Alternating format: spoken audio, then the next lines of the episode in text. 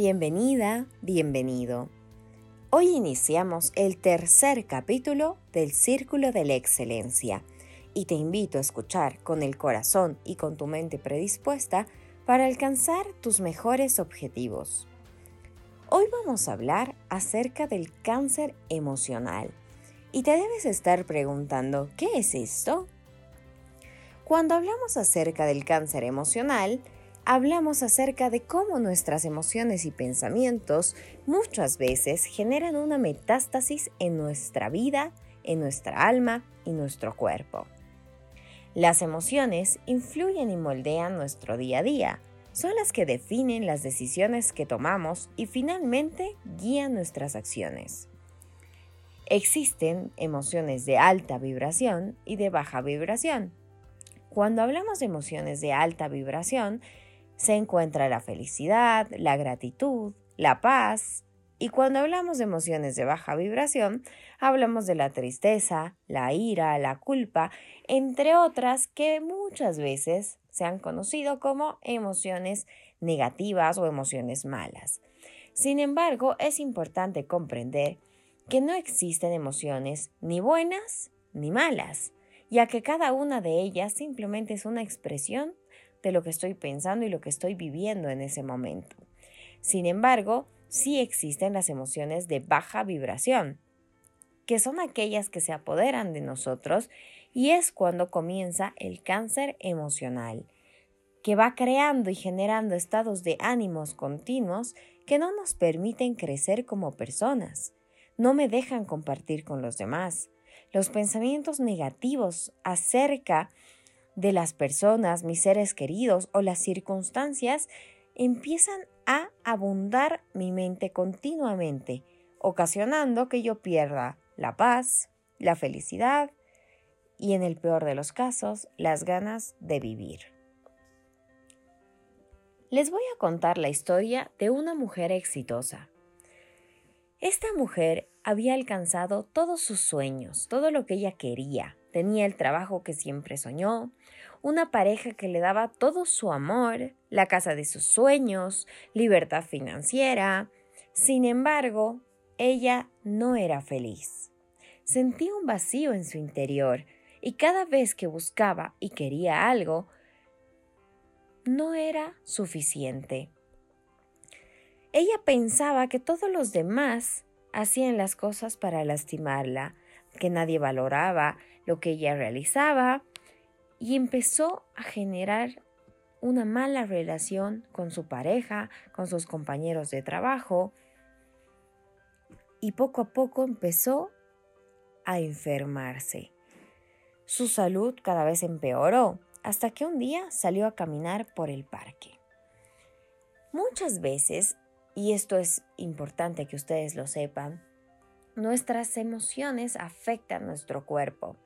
Nuestro cuerpo es solamente un mensajero de nuestros pensamientos y nuestras emociones. Y cuando nosotros o nuestro cuerpo comienza a enfermarse, es simplemente que nos está dando un mensaje y nos está avisando qué es lo que internamente deberíamos trabajar para mejorar nuestra salud y sobre todo nuestro estado emocional y mental. Entonces, ¿qué pasó con esta mujer? Una vez que comenzó a enfermarse, cada vez estaba peor y un día decidió salir a caminar por el parque. Mientras esta mujer caminaba por el parque, comenzó a observar los árboles, a los niños jugando, el sol, y ahí empezó a escuchar y sentir a la naturaleza. Comprendió que todo este tiempo lo que ella había estado desarrollando era un cáncer emocional que estaba acabando con su trabajo, con su relación, con su familia y sobre todo con su propia vida.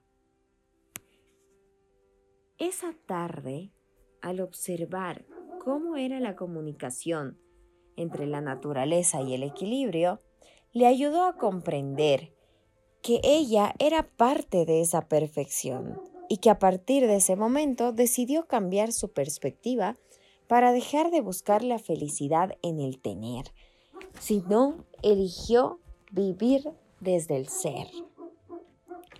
Con esta historia podemos comprender de que muchas veces tenemos una idea de cómo debería ser nuestra vida, de lo que deberíamos hacer, lo que teníamos que tener, a qué edad, etc. Sin embargo, cuando no vamos alcanzando cada uno de estos objetivos, nos va afectando emocionalmente, físicamente, mentalmente y va acabando con nuestra vida.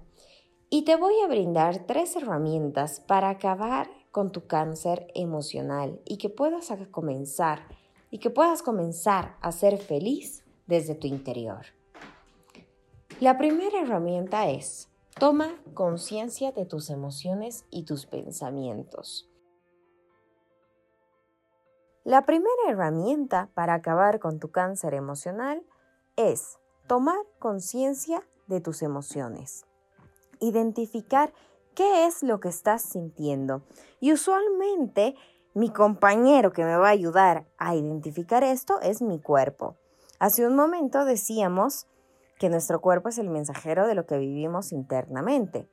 Por ejemplo, si yo siento celos, identifico primero qué estoy sintiendo. Celos. Una vez que identifico lo que siento, empiezo a ver y conocer cómo expresa esto mi cuerpo. Por ejemplo, me hace calor, mi estómago se revuelve, se me hace un nudo en la garganta. Una vez que identifico cómo se presenta esta emoción en mi cuerpo, llega el segundo paso, que es comprender su intención positiva en lugar de reprimir. Cuando nosotros estamos viviendo una emoción, y no somos conscientes de ella, directamente actuamos. Y usualmente tenemos dos caminos para actuar. O la reprimimos, no digo nada, me quedo callado, callada y me aguanto. O por el otro lado, lo expreso y usualmente la forma de expresarla es agresivamente.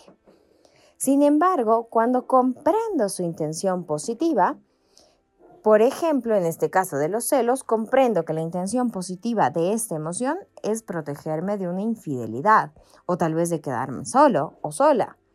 Por lo tanto, la intención positiva es realmente entender las razones por las cuales ha surgido esta emoción. Una vez que comprendo lo que estoy sintiendo y cuál es esta intención positiva, genero una nueva interpretación.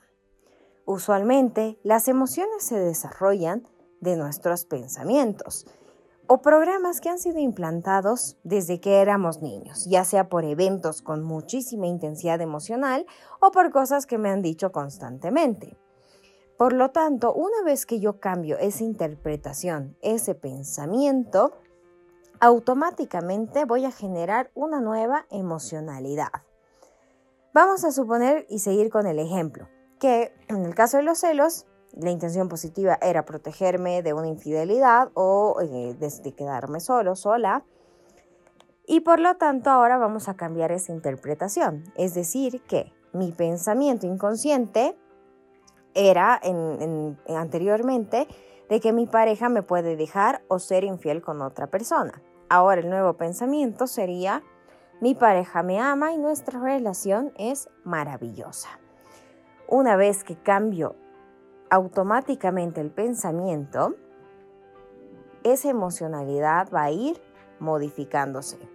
Y el cuarto punto para que todo este proceso sea exitoso es vivir la emocionalidad con tu cuerpo nuevamente. El cuerpo tiene memoria emocional. Por lo tanto, una vez que tú dices o cambias tu nueva interpretación, mi pareja me ama y nuestra relación es maravillosa, comienza a sentirle y a vivir en tu cuerpo. Comienza a sonreír, escucha música alegre, dar un beso a tu pareja.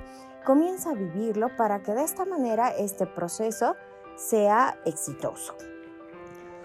Espero que te haya gustado este podcast y sobre todo que lo apliques en tu día a día.